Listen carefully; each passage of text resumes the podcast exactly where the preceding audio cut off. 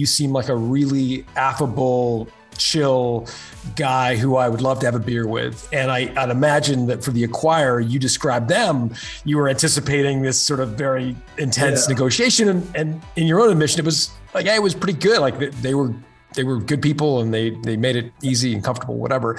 I guess the where I'm going with this question is how do you say no? How did you say no? That's not enough without coming off like a prick. Yeah, really good question. I, do you know what I think? Just being honest, because I think what I what I'd said from day one was like, if you ask me a question, I'll give you an honest answer. Um, and so then when they when they said like, is this in the is this in the ballpark? Sorry, no, it's not. Um, it was you know like, and being as there's no point.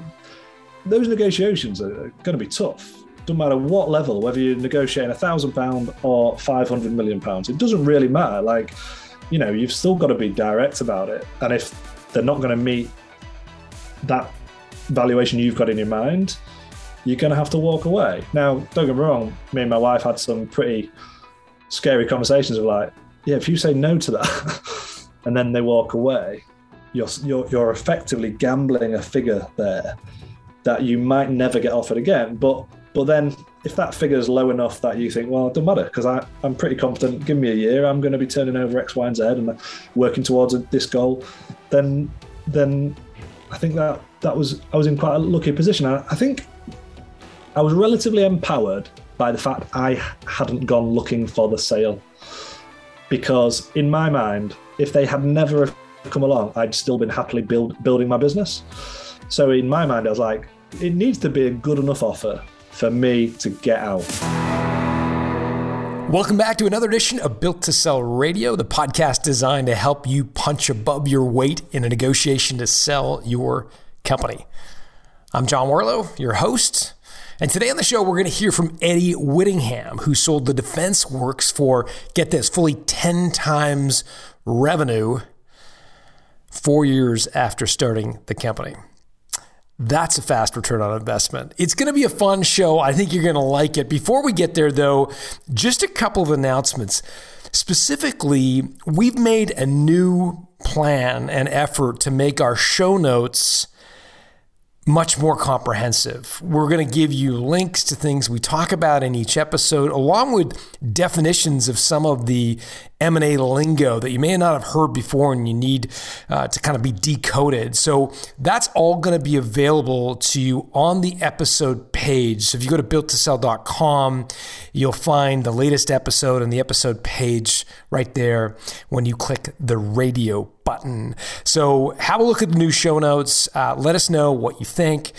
And, um, and I think they'll be helpful for you as you try to decipher some of the lingo and uh, tactical things we talk about in our conversation with Eddie. All right, let's get into Eddie because he built the Defence Works again to a 10 times revenue acquisition just four years after starting the business. Well, how do you do it? What are you going to learn? You're going to specifically learn about his techniques for cutting churn. He had churned down to less than 2% annually. So he shares some specific tact- things you can do to lower your churn if you have a subscription business.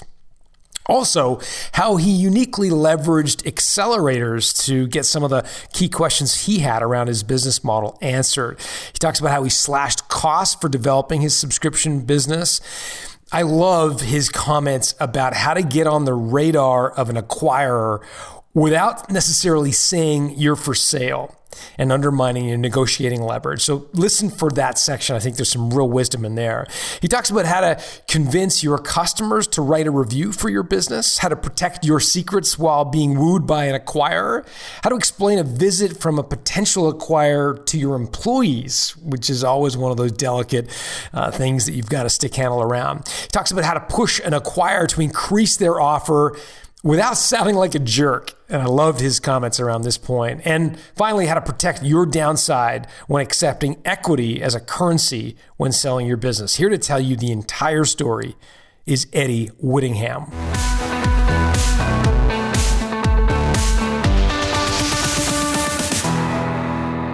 Eddie Whittingham, welcome to Built to Sell Radio.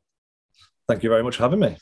I usually hate the protracted like bio read of the guests, but in your case, I think it's really cool how you came to Defence Works because you weren't some tech founder who's on his fourth startup. You were a cop at the age of 18. That blows my mind. Tell us like how you got in a short, succinct way, how you got to the Defence Works. Yeah, short story being I joined the police at 18 relatively naively.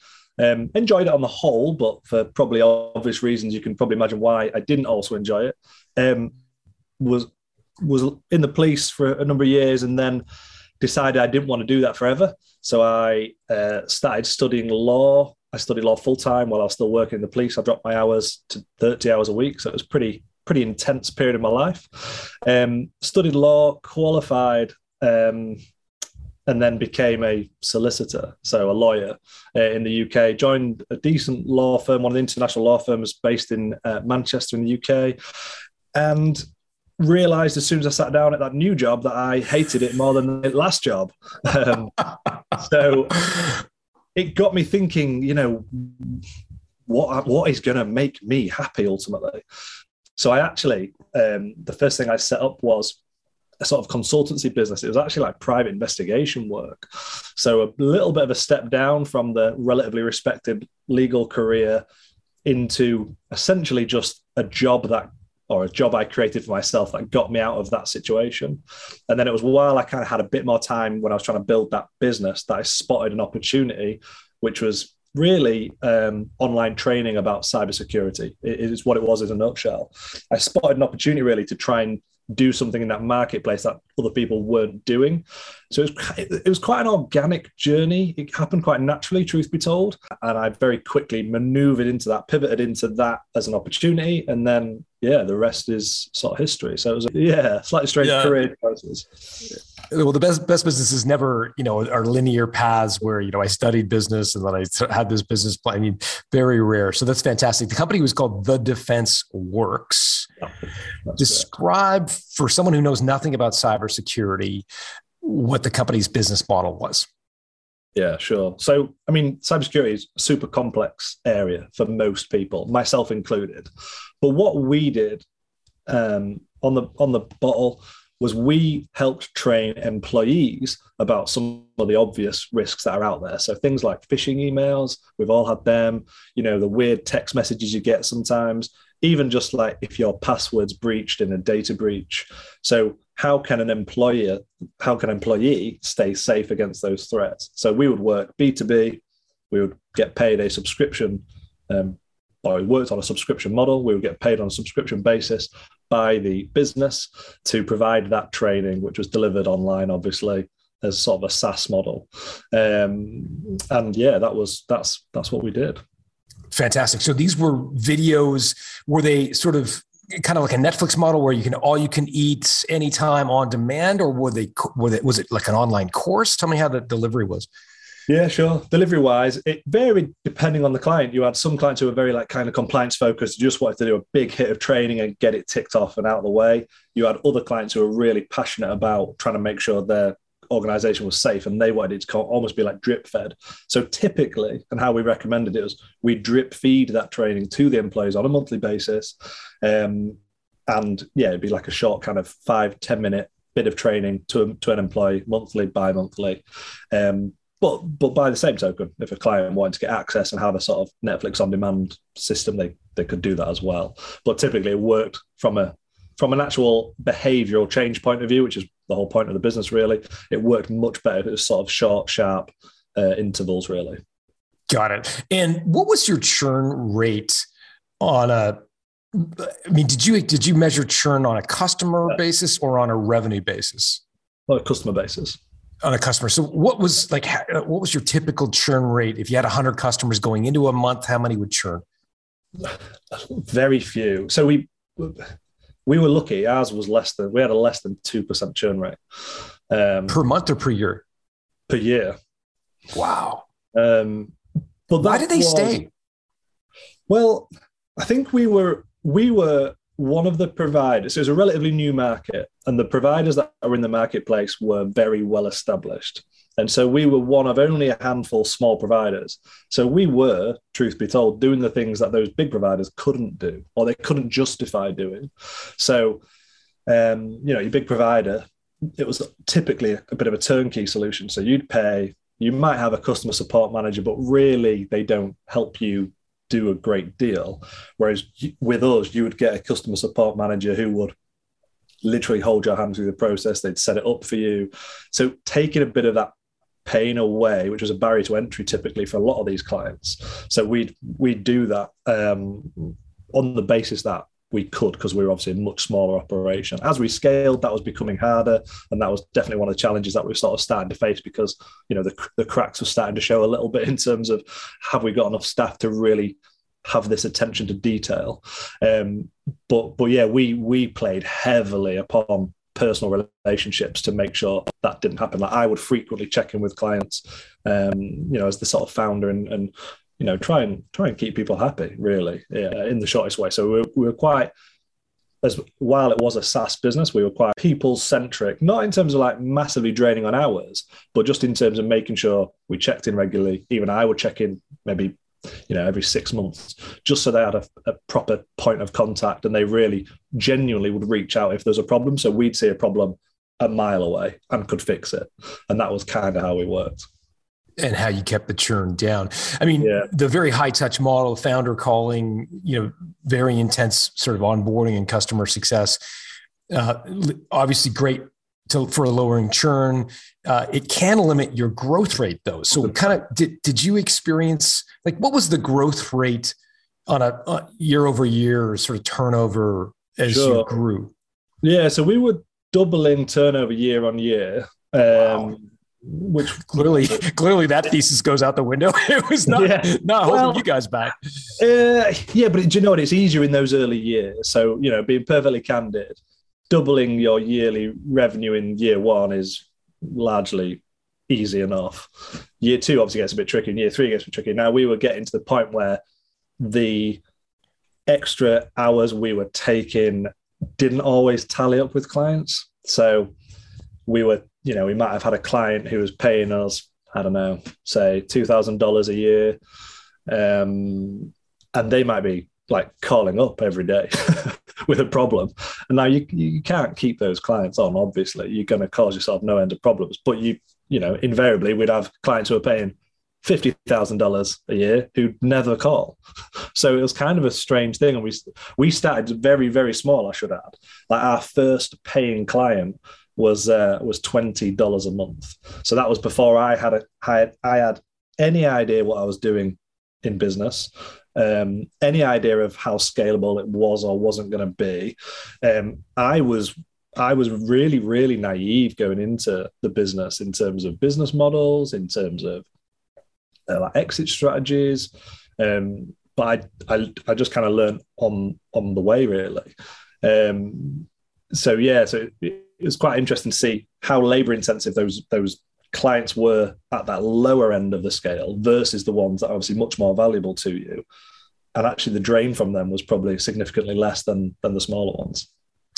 You talk about learning, and I'm I'm, I'm really curious about this because you did not come from a business background. You're a police officer at the age of 18, yep. and so you know you would have had to learn all this the hard yeah. way. This was not through academic or you know through working for Microsoft for 10 years or something like that. Yeah.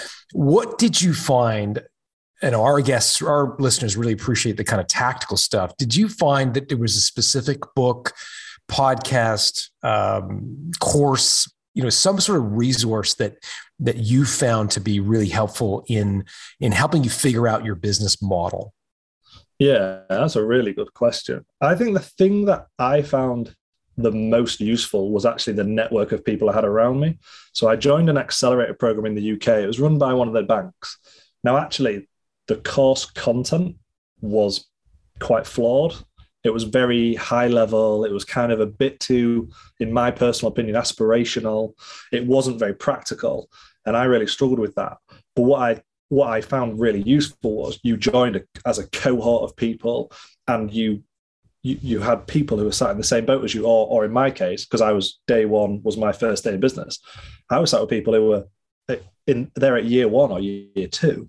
So actually, I could tap into their knowledge quite a lot, and uh, and that that was immensely helpful.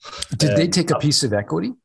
No, no, just um, just literally, you know, kind of building friendships and taking time out of each other's day to kind of sit down and, and brainstorm and, and work on each other's businesses. And I probably offered not a lot of value to them um, compared to what they could offer to me. But if you ask for a favor, people more than often say yes. Um, yeah. and, and people will help you out. And I, and I do it now, you know, I spend a, a disproportionate amount of my time now helping people out because that people did to me. So it's kind of like a bit of a give back almost. Mm-hmm, mm-hmm. Yeah, that makes that makes total sense. Did you? How did you finance the growth of the Defence Works? I mean, did you bring in any investors, or did you maintain 100 percent ownership? Uh, so it was um, completely bootstrapped. So what's quite what was quite interesting about my startup was I, I was so naive. I didn't really get investment. I hadn't done loads of thought into it when I first started. I literally just wanted to start quite a simple service based business to create my own job essentially. And then it was only when I started kind of getting into it, I started to see those opportunities. And that's when I saw the pivot opportunity and I pivoted into um, what, what, became the Defence Works. Um, and yeah, it, it, that, that in itself was quite an organic thing. So for me, I'd not really ever understood why I'd want investment at the time. Obviously, I do now. Um, and and it took me a while to really get a grasp of what investment would I even need like what's an angel what's a VC all that sort of really basic stuff to be honest. I was so so naive to um so to the point where I actually went to an angel investor um, locally to to me sat down with him to pitch my idea because it was just an idea at the stage at that stage, uh, and, and I wanted two hundred thousand pounds investment, and he he literally laughed in my face, um, and and it wasn't in a rude way. It was like you do not know what you're asking for clearly because I couldn't back it up. I hadn't done. You know, I hadn't done all that sort of basic due diligence of groundwork that you need to do to even ask for investment. But for me, it was almost like one of the best lessons because the sort of feedback I got from him, albeit very, very minor, made me relook at what I was doing. I actually refocused my energy away from trying to get investment, which I clearly didn't understand and wasn't very good at, um, to essentially building the platform. So my theory was I needed two hundred thousand pounds to build this platform. Now, what I ended up doing was following that meeting where I got laughed at, was I found some open source software which obviously open source by the nature is free to use. And I could use that to build really the software that I was planning on building from scratch. And it kind of brings me back to my whole thing with, with a lot of tech businesses. They can at least get an MVP out the door with what's out there already. And I naively thought I had to build from scratch to have my own proprietary tech, blah, blah, blah. But actually, I took a piece of software that was super scalable, super stable, had been used around the world in every country, come what may. Um, and I could just build on that. And so then all of a sudden, I, I, was able to kind of refocus my energy rather than I'm trying to get investment. I'm actually just building this platform to be okay. It wasn't perfect. I always I always wanted to build it myself and do it properly. But I thought, well, I, I can get to where I need to be with that initially. And so that's what I did. I just doubled down into that. Makes total sense. MVP for folks listening may not have heard that expression, minimum viable product. What was the LMS? I'm assuming some sort of off the shelf LMS you were using on the yeah, back end. Was, what um, was the name of the LMS? Moodle. Um, Moodle. M- okay. Yeah, M O O D L E. And it, so it's a platform typically used by universities, colleges all around the world. It's like community backed platform. So people are developing it, upgrading it all the time. Um, yeah, and I, and I couldn't quite believe it when I found it actually how how how much scope there was to even just use that platform alone because I was literally going to plan on building all this and and I'd have built a version that was way worse than than what that was. The drawbacks to Moodle were while it was feature heavy, it looked atrocious. So like the actual UI of it was was really really bad. So I had to do a bit of work to try and get that to an acceptable level. It was never great, um, but get it to an acceptable level by a, by a stroke of luck, found one of the big competitors had replied to a forum question, um, but hadn't taken out their signature. So they'd replied to a forum email on via their email, which included the footer, which then gave away where they worked at, which gave me the confidence to say, ah, oh, if they're using this, then then my little rubbish startup can definitely use this. Oh, interesting. Because I was really worried that, oh no, I can't use this open source software. I'm going to get found out. And then, yeah, I saw that and I was like, oh, bingo. If one of the big boys are using it, it's fair game. Did, did you ever, like, how, what was the size of the, the, the typical customer that you worked with? I mean, how, how big a company were you working with? Yeah, good question. Um, I'd say t- our typical client was around 100 to 500 employees. Um, but like our largest client was around five, six thousand employees.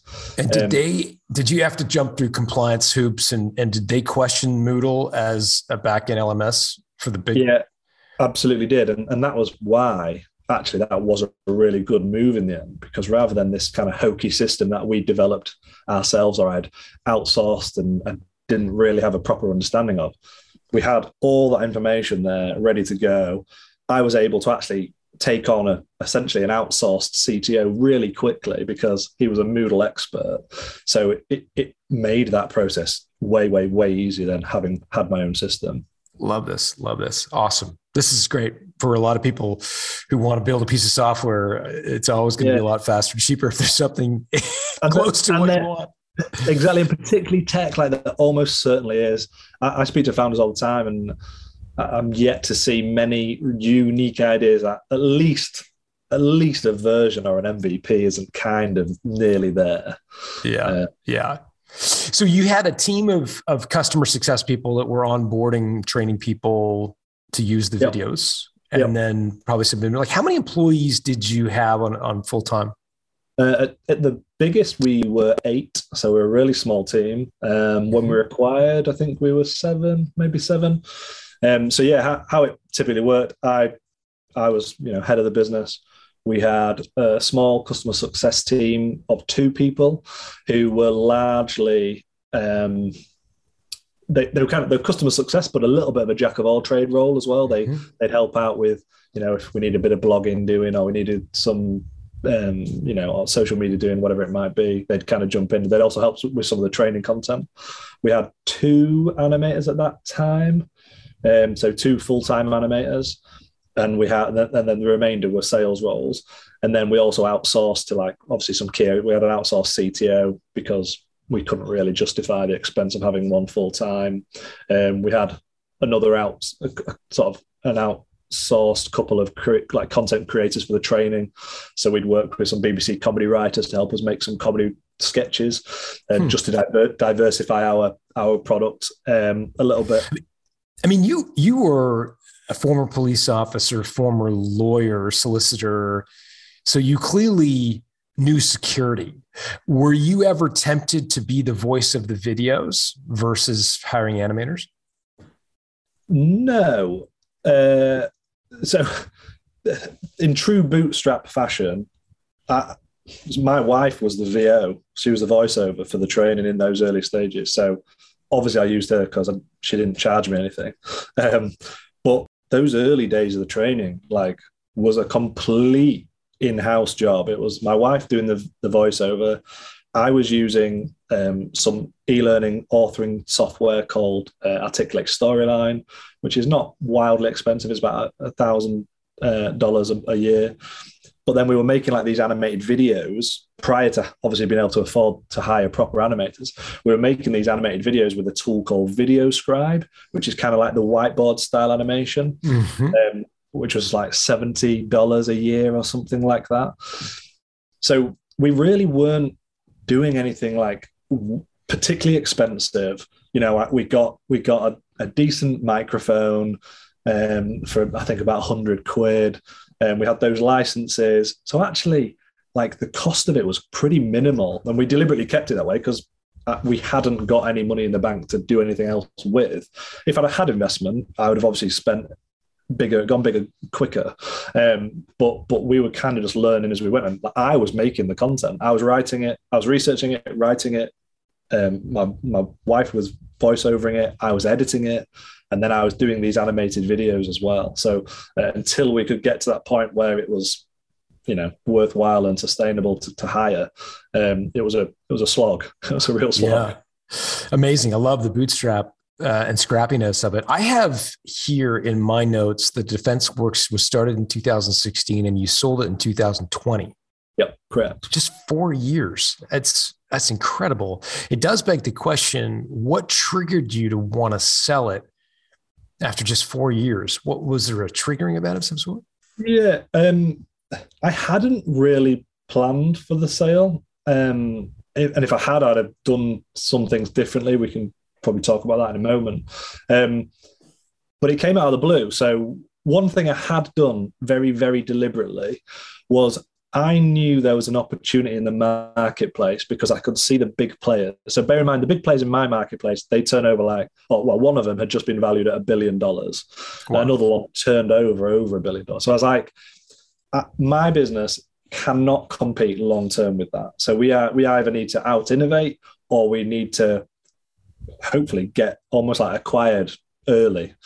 Um, so we made a very deliberate play. We had we originally weren't called the Defence Works, and we had a very different brand, and we were called the Business Fraud Prevention Partnership, which was one of the world's worst business names.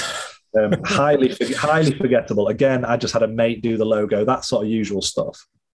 And we recognised actually the gap in our uh, marketplace was to make training that was different because all the stuff that was out in the marketplace was the same. It was, you know, cookie cutter stuff. So actually, we needed to stand out. So we rebranded to the Defence Works. We went from like a very kind of forgettable blue to this bright yellow. We doubled down on the styles of training that we were delivering. So we had the kind of stuff that we kind of made in house, which wasn't very good. Um, we then hired the animators so we could make some cool kind of cartoon animations. We then outsourced to a couple of people I knew from from years back when I used to do some voluntary work at a radio station who'd gone into making comedy sketches on YouTube. So I just rang them and said, "Hey guys, can can you make me some comedy sketches about cybersecurity?" Um, and so so they did, but they at that time were also writing some BBC comedy writing stuff. So we kind of started diversifying that content really really quickly.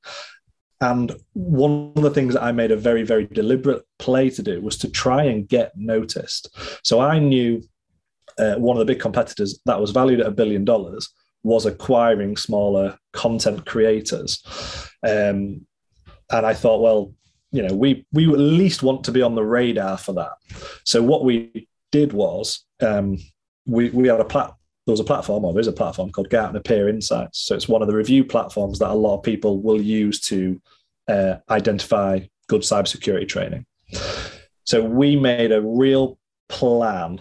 Uh, it was a six month strategy where literally we did everything we possibly could to get every single one of our clients to leave us not just a review, but a fantastic review. And so then what we happened, because we had those really close relationships, within the space of it wasn't even six months in the end. Within the space of three months, we went from being a nobody on this platform to having over like 150 reviews, and it happened overnight, near enough. So all of a sudden, the big players, in my view, must have looked at that and said, who the hell are these guys and where have they where have they come from?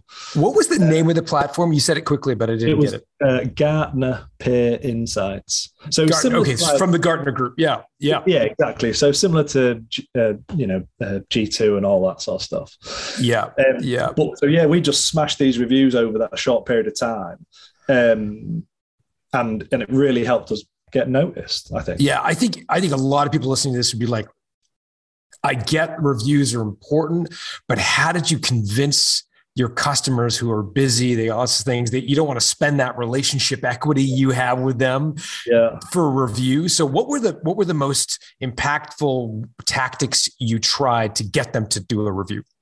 Sure. So we did we did a basically an email marketing campaign to start with. So obviously that's the lightest touch we could do.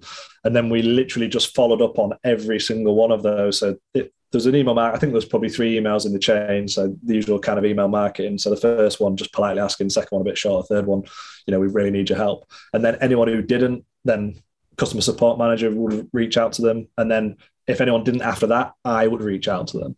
So you personally would reach out. Yeah, yeah. So yeah, that's five touches, three emails, one for the yeah. customer success, and, and one phone call from Eddie. well, it was all really kind of friendly and light touch. It was deliberately like not, you know, I think with this sort of stuff, particularly because you are saying like, "Hey, can you do me a favor?" You've yeah. got to be so personable and friendly with them. And and we did have some really good relationships with the clients, so we could kind of leverage that a little bit. Whereas had had we have not have had that heavy um, sort of uh, man hours that we spoke about at the start of the podcast, sure. we'd never we'd have never been able to do that. We'd have probably got you know 10 reviews rather than 150 so the 150 what proportion of your customers ended up giving you a review probably i think about 75% Wow, that's incredible. Good for you. Yeah. So where does it go from there? So so you're doing you're you're on the Gartner Peer Insights because you're like I want to get up on the radar of these yeah. billion dollar folks who are acquiring companies. You get the reviews. They're like, okay, who is this guy? Who, you know, who is this company? And and did like what was the next step? Well, I I guess we did that, and I didn't fully appreciate whether that would have an impact or or not. I thought it, you know, seemed like a sensible idea at the time. Literally, I was just working away one day and I got I got a message on LinkedIn uh, from one of the big players to say, "Are you interested in collaborating?" And, and within that same week, um, also got approached by another one of the big um, competitors to to similar sort of approach, but but about maybe licensing some of our content. So I can I can relatively confident confidently say that that was linked to that because literally in a week, two of the mm. biggest competitors have reached out and want to talk to us all of a sudden. Were you reading between the lines when they used words like collaboration? Like, did you think that was code for acquisition, or did you genuinely think, well, they might want to license our content? I knew that it could include, like, the, the range of opportunities there could include an acquisition. Um, I honestly thought we were too small uh, too niche, perhaps even because some of our content was kind of like very like British humor and things like that. Um, so I, I, probably didn't get my hopes up. Um, your mind races away with you a little mm. bit when mm. when suddenly you start speaking to some companies. Um, but yeah, I think I was I was aware that that acquisition could be on the cards, and um, but equally that I was aware, you know, we had to play it carefully because I I certainly felt like I didn't want to show them all the crown jewels uh, because that could leave us really exposed. So there was a real balance. It was really it was a real difficult challenge to try and know how much to show and how much do I tell them, and and uh, you feel very vulnerable going through that. I'm sure when you say. Yeah, when you say crown jewels, I mean, as a layperson, I know nothing about this, but I'm thinking, well, they're just some animated videos. Like, what's so proprietary about that? No. What did you think was so proprietary, or the crown jewels, as you say? I think probably twofold, really. Probably the kind of approach that we had. We'd, we'd kind of got quite formulaic in the way that we designed stuff that seemed to be working, um, which wasn't rocket science by any stretch. And you know, someone else could have devised something. So say, yeah, not there's nothing. You know, there's no IP there as such in terms of like some really clever way of doing anything. But probably even my staff.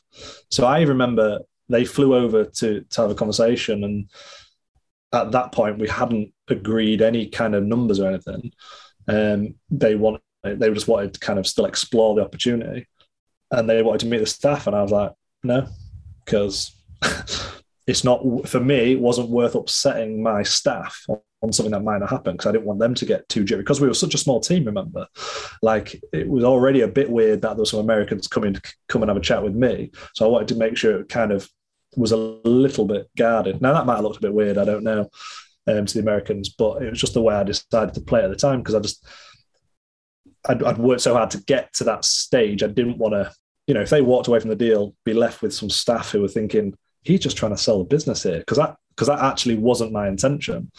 Um, so it was, yeah, it was kind of a really de- delicate balance at the time. How did you explain it to them, your staff? Uh, well, I was honest and I said, we've got an American company. They really like what we've done. I think they've seen all our reviews that we've been hammering for the last six months. Um, they're going to come and they're on about collaborating. At the time, you know, I said I don't know what the collaboration looks like. Maybe it will be licensing some of our content because we'd already had that discussion with one of the other big players, um, and and that those conversations were going along at the same time. Actually, um, I said, but who knows what it might be. Um, yeah, so I was kind of pretty open, but I equally said, you know, I don't really want you involved. Well, I didn't say I don't want you involved, but I, I said to the American um, uh, team that were coming over, like, I don't, I don't really want to get my team too involved because I just think it's it's going to cause more problems than it's worth unless it's going to go ahead. Got it. And so it sounds like after you did the big blitz for reviews, you had two independent companies that sort of reached out. Um, you mentioned one came to see you. What was the, what happened to the other? Uh, so they they were purely interested in licensing the content. Mm-hmm. Um, so they didn't want to acquire. Um, I sort of mentioned, well, you know, there's possibly other acquisition musings going on and the likes, um, but they were they were quite happy just with the idea of this um, this licensing of the content. So I, I kind of was kind of keeping the options open really at the time because I didn't know which way it was going to go. So uh, on the on the worst case scenario, if the acquisition had fallen through, I had a relatively lucrative licensing offer that I could have taken. I might not have done because there was still a lot of analysis to be done on the real value of that, or would it cannibalize my business, that sort of thing. Um, but but yeah, it was it was I guess a nice problem to have. Yeah, the company that flew over from the United States that was Proofpoint, the ultimate yeah. acquirer. Okay, so the company's called Proofpoint, big. Uh, it's your, I think it's a billion dollar valuation or something like that, like a, a big, big company. What was that first meeting like? How would you describe it? Actually, not that bad. It was re- really relaxed. Um, yeah, it was, it was a it was really relaxed. I, I was surprised. I, I, was probably you know naturally quite nervous. Um, I'd been involved in big negotiations from my limited time at the law firm, which was probably some of the, the benefits of having worked there. I think if I'd have gone been in the police into that environment, I'd have struggled. Um, but it, it, was actually really relaxed, and it was it was a really open dialogue around the state of the business, like how we do what we do, what's what do the numbers look like. Um, it wasn't at all as kind of I don't know, like as ruthless as I maybe would have envisaged that sort of a scenario being. It was actually really amicable and quite a pleasant time in a in a weird way. Obviously nervous and I was sweating quite a lot, but it was it was a yeah, it was it, there were probably a testament to the people that flew over, but it was uh, yeah, it was a, it was an enjoyable process. At what point did you sign a non-disclosure agreement? Oh, uh, early. Yeah, really early. Before like, they flew over? Oh yeah, yeah, yeah. Way, way before. Like literally day one. Um, just as a, a bit of a barrier to for what for what they are worth, to just get a bit of a common sense check in terms of that. I'm not saying things I shouldn't be doing. You know, you, you just got to sure. be careful. Yeah. yeah, yeah, yeah, for sure. And so, when did the specter of of valuation come up? Was it in that first meeting that they started um, to ask about? We'd kind of had some preliminary conversations around that uh, mm-hmm. prior to them coming across, and then it, it was a, a, definitely a moving a moving target all the time. Um, it wasn't until right towards the end really that that that was finalised for us. So, how did they raise it? Uh, it was from memory. I think it was just almost like a breakdown to say this is what we think it's worth based on these reasons. Do you agree? You know, no, obviously I don't. And, and what was their rationale? What, what, what did uh, they think it was worth, and what, what was their justification for that? The, the main rationale, and quite common really, considering it as a SaaS subscription model, was 10x revenue. Um, That's what they thought it was worth. Yeah, they not, not initially, not initially. Yeah, not. Oh, initially. what did they think in the beginning? Like, what was their original? Oh, I'd have to go back and look at the numbers, but but not not 10x. Um, I think I don't know. Maybe it was like seven. I'd, I'd have to check. Truth be told, um, okay. but it was we weren't we weren't aligned for sure. And what did you think it was worth? Honestly, I had no idea. Like, truthfully, some... truthfully, I didn't because I, you know, I, I, I I had I didn't know anyone else who'd sold a business at that stage, so I was kind of like, I guess, desperately reading books, listening to podcasts, trying to trying to gauge um, a bit of what the valuation could or should be. You know, I me and my wife were kind of going, well, is it this or is it this? It could be anywhere between the two. Who knows? Um, and it kind of always comes back down to what is someone willing to pay and what are you willing to accept? And and that you know, I'm, do you have a number in mind that you would be willing to accept? Yeah, I I think I did. Um, and then it, it, I mean, ultimately, it came down to for me, it was like this is a life changing amount of money. You know, I, it's too good an offer to to refuse. Ultimately, did so the number you had in mind? Did you have that before or after they threw out the idea of potentially seven times revenue? Ooh, that's a good question. I'm not sure. I definitely, I'm definitely not one of those founders who said, I'm going to sell for fifty million dollars. Right. I, I, I, I, and I, I totally understand why people do that.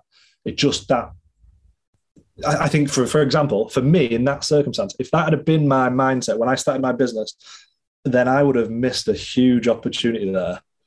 Um, I mean, yeah, the, the counter argument that is I'd have carried on building it, and who knows what I might have then sold it for. But for me, no, I was I was really open minded as to the valuation. I knew what it I knew what it was worth. I knew what we could get to in the next year and what I projected for you know the year after that. And and I also knew that they weren't ridiculous numbers, as in I hadn't made them up. They weren't they weren't the numbers that you make up in year one of your business. They were like yeah. these were justified, reasonable numbers that I can say, yeah, I think we're going to hit that next year and the year after. So I, I was kind of looking at that and saying, well, what they're offering me, when am I going to realize that value? from the business. Well, actually, it's going to take me another two, three, four, five years, whatever it might be. Eddie, um, how profitable was the business, like on a percentage basis? Ooh, I would have to check. We we we could have been very, very profitable, but we were just reinvesting everything we were making to grow. So we were certainly we were we were bootstrapped, but we were self-investing effectively. Um, yeah. Like I was still taking absolute minimal salary out.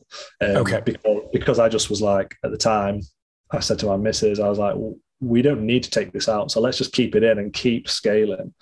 Um, so, but that was more of a conscious choice. So I think uh, probably not very profitable um, without me looking at the numbers again. However, that was through choice because we were continually investing in, you know, we were doing some custom development, we were hiring, you know, the usual sort of stuff.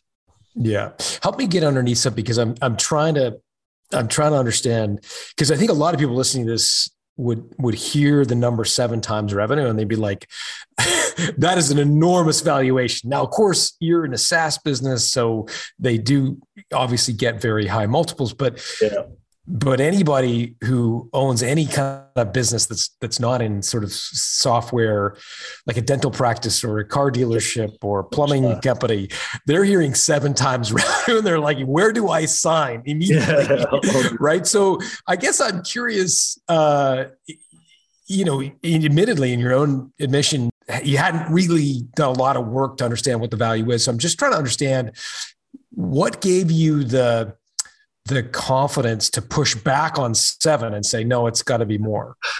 Uh, yeah. Uh, stupidity, um, naivety. No, I think, do you know what it was? It was genuinely like I knew where we'd gone from.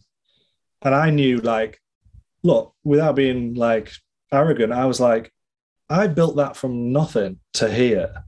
I'm pretty confident off these relatively humble projections that in a year, two year, three year, we're going to get there. So actually, that gave me a lot of confidence to be able to say, yeah, that's not enough because, you know, my track record of three, four years says I've done that. Why can I not do that? And they they weren't, like I said earlier, they weren't sort of finger in the air projections. They were pretty solid, tangible, sensible projections based off you know X, Y, or Z. Um, whether it was market, you know, whether it was up in our marketing spend, whether it was diversifying into a new market. Um, so, so I think because I'd I'd not gone like silly and said, oh, in you know, in two years' time we're going to be 50 million turnover business. It was it was quite a a steady um, approach to it that I could kind of confidently say, yeah, I don't think that is enough of a valuation for for me. And also, I sort of I think one of the things I even said in part of the negotiation was like I I I've done quite well to grow it from from nothing as a bootstrap business to this, and obviously I, I had 100% equity. I also can't sell myself too cheap here because who says I'm going to be able to do that again? You know, don't get me wrong, I'll be better placed to try and do it again. I've got experience that I didn't have before, but but maybe not. So it'd be naive of me and very arrogant of me to say I could definitely do it again. So therefore, it's like the professional athlete who you know may have four good earning years, right? Yeah, when those yeah. are done, you're like, I got to monetize these. Yeah. Exactly. So it's like so yeah. so it's kind of like do I, do I want to give up this, which I know is doing well, to start something else? So you're going to have to pay me enough to give this up because this is doing all right.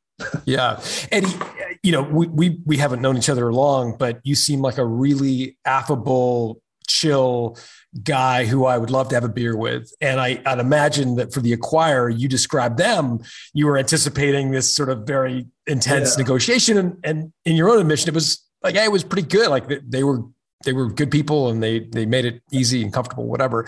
I guess the where i'm going with this question is how do you say no? How did you say no? That's not enough without coming off like a prick.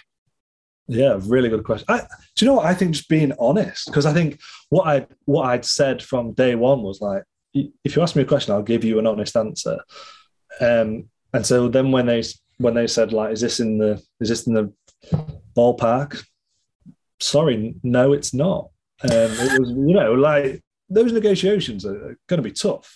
Doesn't matter what level, whether you're negotiating a thousand pound or five hundred million pounds, it doesn't really matter. Like you know, you've still got to be direct about it. And if they're not going to meet that valuation you've got in your mind, you're going to have to walk away. Now, don't get me wrong, me and my wife had some pretty scary conversations of like, yeah, if you say no to that and then they walk away, you're, you're, you're effectively gambling a figure there that you might never get offered again. But, but then if that figure is low enough that you think, well, it doesn't matter because I'm pretty confident, give me a year, I'm going to be turning over X, Y, and Z and working towards this goal, then, then I think that that was, I was in quite a lucky position. I, I think I was relatively empowered by the fact I hadn't gone looking for the sale. Because in my mind, if they had never come along, I'd still been happily build, building my business. So in my mind, I was like, it needs to be a good enough offer for me to get out. Otherwise, why would I? Because I'm quite happy. I'm still in the infancy of the business, actually. So it's got to be a good enough offer to convince me to get out because um, otherwise I'm happy playing. I'm still I've still got the passion. I'm still young enough. I've still got the energy to build this into whatever I want it to be. How did it did it go with your wife? I'm thinking in particular, did it cause uh, a strain on your relationship? It sounds like in in your situation, she was more like, "Hey, that's a lot of money," and and you were like, "Yeah, but I can get it elsewhere." Like, did that actually, joking aside, cause friction with your no, no. To be honest, no. Um, I've, I've been very, very, very lucky from day one. My wife has been exceptionally supportive. So if you think like when I met my wife, I was a cop. Um, then you're a lawyer. yeah, I was just about to become a lawyer. So she was thinking, cool, he's going to become a lawyer. That's great. He'll be able to provide. Um, and then, and then I say literally on day one of starting it, this was a mistake. I fucking hate it. Um, I and basically that I want to quit. So I literally qualify as a lawyer because I had to. Do, you have to do two years as a trainee in the UK, and then you qualify. Yeah. So within two months of qualifying, I'd quit. So I'd literally just got the benefit of that pay rise that you get. And I'd quit to start to be a private investigator. And then literally, I just kind of got that off the ground, really. Um, you know, probably, I think in that year doing like, well, not even a full year, it was probably six, nine months. But in that year, I probably was on target to maybe do forty thousand pounds, something nothing, nothing crazy.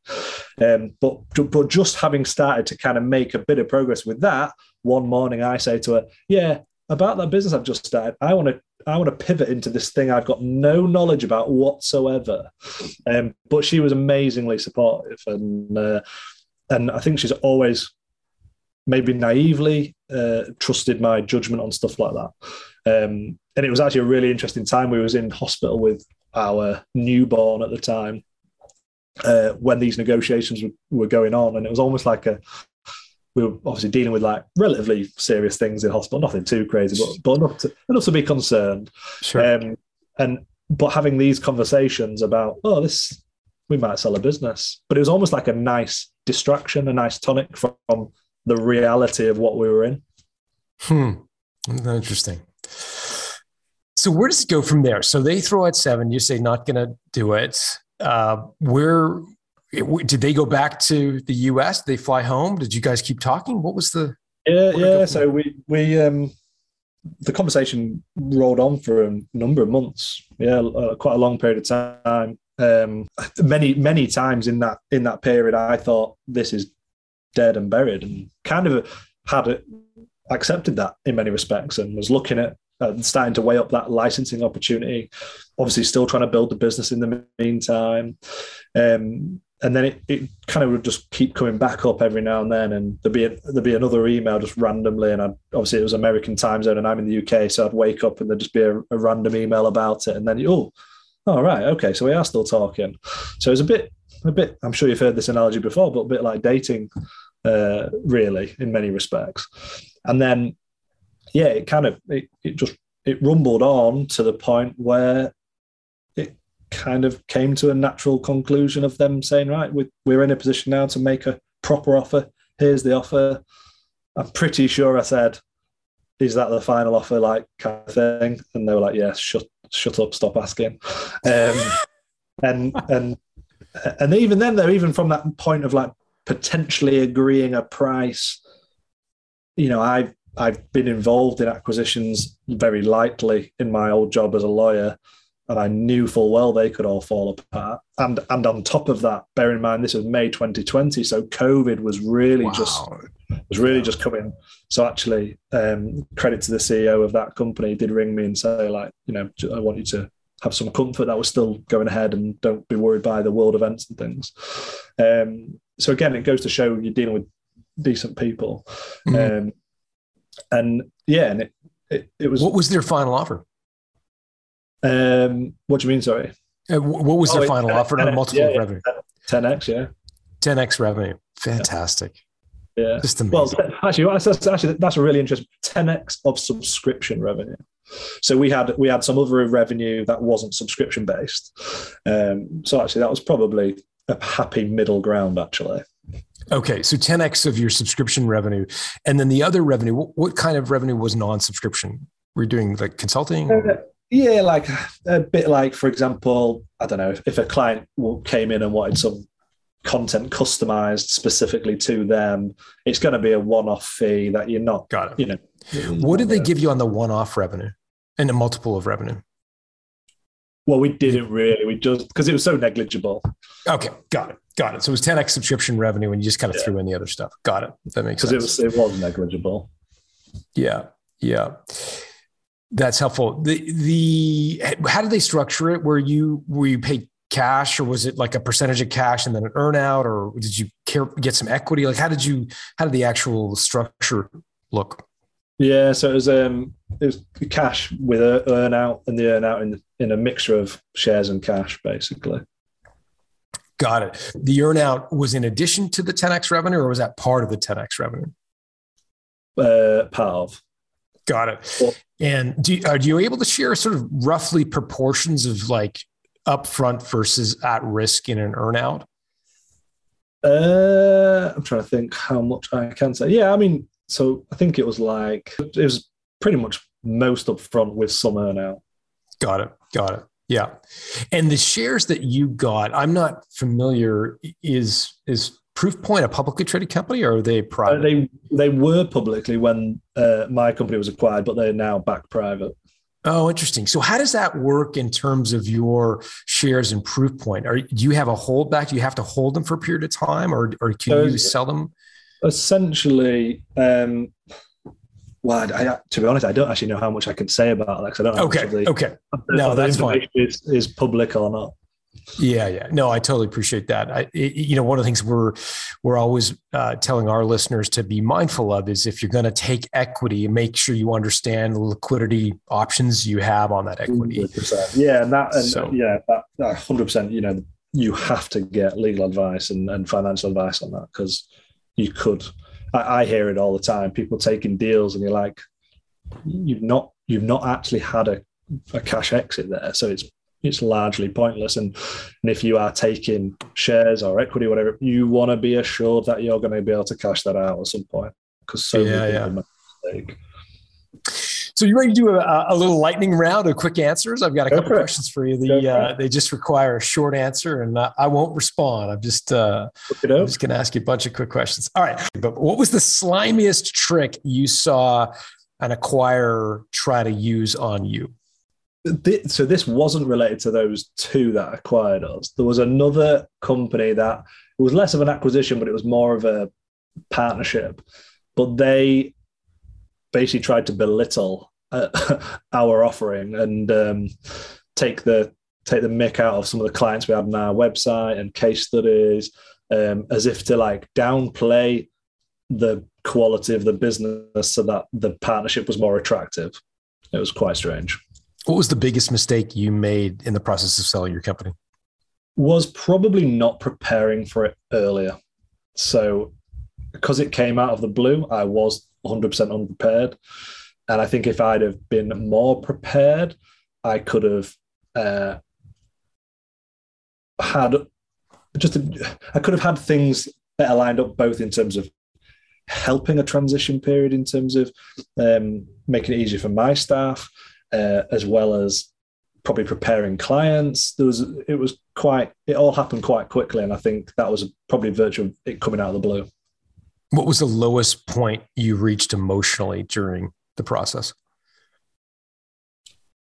Probably those lulls in communication. So, whether be long gaps where you're pretty sure it's off the cards and you kind of like, oh, okay, that that's not happening anymore. Let's get back to to to what we were doing, um, and you know, working back on the business, and then trying to almost think about re-energizing yourself. Because you're like, oh, that's not happening now. I need to get back to what I was doing and be at that same tenacity and level that I was at before. In hindsight, do you think that was an intentional negotiation tactic on behalf of the acquirer to spread out the time between email responses? Possibly. Um, but equally, you know, these are big businesses. They're not just talking to one potential acquisition. So it'd be so possibly, but you know, big businesses take a long time to do anything. so, what, what was your highest point during the exit process? It was probably the middle of the middle of the, the day we were signing all the documents. Prior to signing the documents, and uh, it was mid COVID. There was only me and my, or one lawyer, the partner, because they couldn't have all the supporting staff there. I was in a another law firm in Manchester, which was like a kind of like the rival to the one I'd left. And it had almost like come full circle for me. So I went out for lunch. The sun was shining. There was nobody in Manchester. It was absolutely peaceful, which never ever happens, obviously. Um, and I just sat and I had like I don't know a, a sandwich and an ice cream in the sun by myself. But it was like pure tranquility on a day when this crazy life changing thing was happening. And I'd kind of come full circle from this dream about becoming a lawyer. And there I am, sat in a law firm selling a business. It's like, it was just weird, surreal, really surreal. Yeah. Oh, oh, oh, oh, now, and it was literally round the corner from the place where it all started. Like that, the place where I had that accelerated program at the bank, I had to go past that, like literally round the corner. So it was kind of like, oh, what a weird, what a weird little journey that's been. Wow. What morsel of information do you wish you had known before you started the process of selling your company? I think being prepared for the distraction, because it's a hell of a distraction. Um, and I, I liken it actually to when people are getting investment, it becomes your full time job. So, can your business weather that? Because you're going to have your eye off the ball for however long even if you are still willfully working on it and gainfully employed and all of those good things, you're still going to be distracted. So can you actually weather that and and, and may that even have a, a negative impact on the business if you're not careful? It, you know, if it doesn't go through. So um, and, I, and I say the same when people are getting investment, it, it can become a full time job. So yeah, probably probably that. Last question. What trophy did you buy yourself to commemorate the transaction? Um, this has been a really interesting one. So we were we obviously sold it during COVID. So we have got uh, the sort of dream house, but we're doing loads of work to it. So we're not even moved into that yet. Um, I've got like a nice car, but but actually, truth be told, my life doesn't feel that much different. I'm still living in a terrace house at the time for the time being. Um, so I don't have less financial worries, obviously, but but I don't yet feel like I've benefited from it. That's the most. Uh, I guess the I guess the trophy. I, I bought an old church um, to to convert into a, a sort of office co working space. Um, but it's still it's, I'm just in a very strange place because it's it's you know it's only a couple of years, coming up to a couple of years. I'm not in the the sort of the big house, you know, the dream house kind of thing. But the the, the kind of church hasn't finished yet. I haven't really bought much stuff yet because the world's only just opened back up, really. So it's kind of it's been a strange like limbo couple of years where I probably don't feel like I've actually sold my business yet, as daft as that sounds it doesn't sound daft at all. And one of the things that we hear all the time is don't spend a penny of your money for a year after you sell. Yeah, Just yeah. let it sort of sit in your account. And, co- and so was, yeah, COVID stopped me spending money. Um, yeah, in, in, in, a good way because um, I think I would have probably wasted quite a lot of it. yeah, yeah. Well, Eddie, I'm so grateful for you sharing your story. Oh. Uh, I know your time is precious, so um, we'll we'll wrap. But before we do, uh, let tell people where they can reach out to you and say hi on on social media. What's the best way for folks to get in touch? Sure, I'm pretty active on LinkedIn, um, so find me on there, just Eddie Whittingham, um, or you can have a look on my website, which is gofounder.com, which um, is essentially just the platform I created, which is what I wished I'd had when I started. So my idea behind it was purely to help people whether they're starting or growing, just have some of those kind of lessons that I, we spoke about right at the start of the podcast in terms of what could I have learned that would have been a bit of a shortcut to help me get there and that community. So I mentioned it again at the start of the podcast, but that's what I found really valuable is people in a similar boat to ask a question of. So that's what I've tried to build GoFounder to be essentially. That's awesome. And that was the accelerator that you had in a sort of a live uh, experience you're trying to make yep. it in a virtual experience. So we'll put all that in the show notes at builttosell.com along with uh, a, a, link to your LinkedIn profile, which I know you're active on LinkedIn. So that's great. Eddie, thanks for doing this. No, pleasure. Thanks a lot. Hope you enjoyed my conversation with Eddie. For complete show notes, including links to everything referenced in today's episode, along with definitions for some of the technical terms referenced, visit the episode page, which can be found at builttosell.com. If you know an entrepreneur who we should interview on Built to Sell Radio, please nominate them. Just go to builttosell.com slash nominate. If you're wondering how to support the show in a small way, we would love a review. Any of the big platforms have reviews, and that helps new folks find us in a big way. So that's super helpful. While you're there, hit subscribe so you never miss an episode. Today's show was produced by Haley Parkhill. Special thanks to Dennis Labataglia for handling the audio and video engineering. And thank you to the entire community of certified value builders who help us bring our message to you. My name is John Warrillow. I'll be back in your earbuds next week.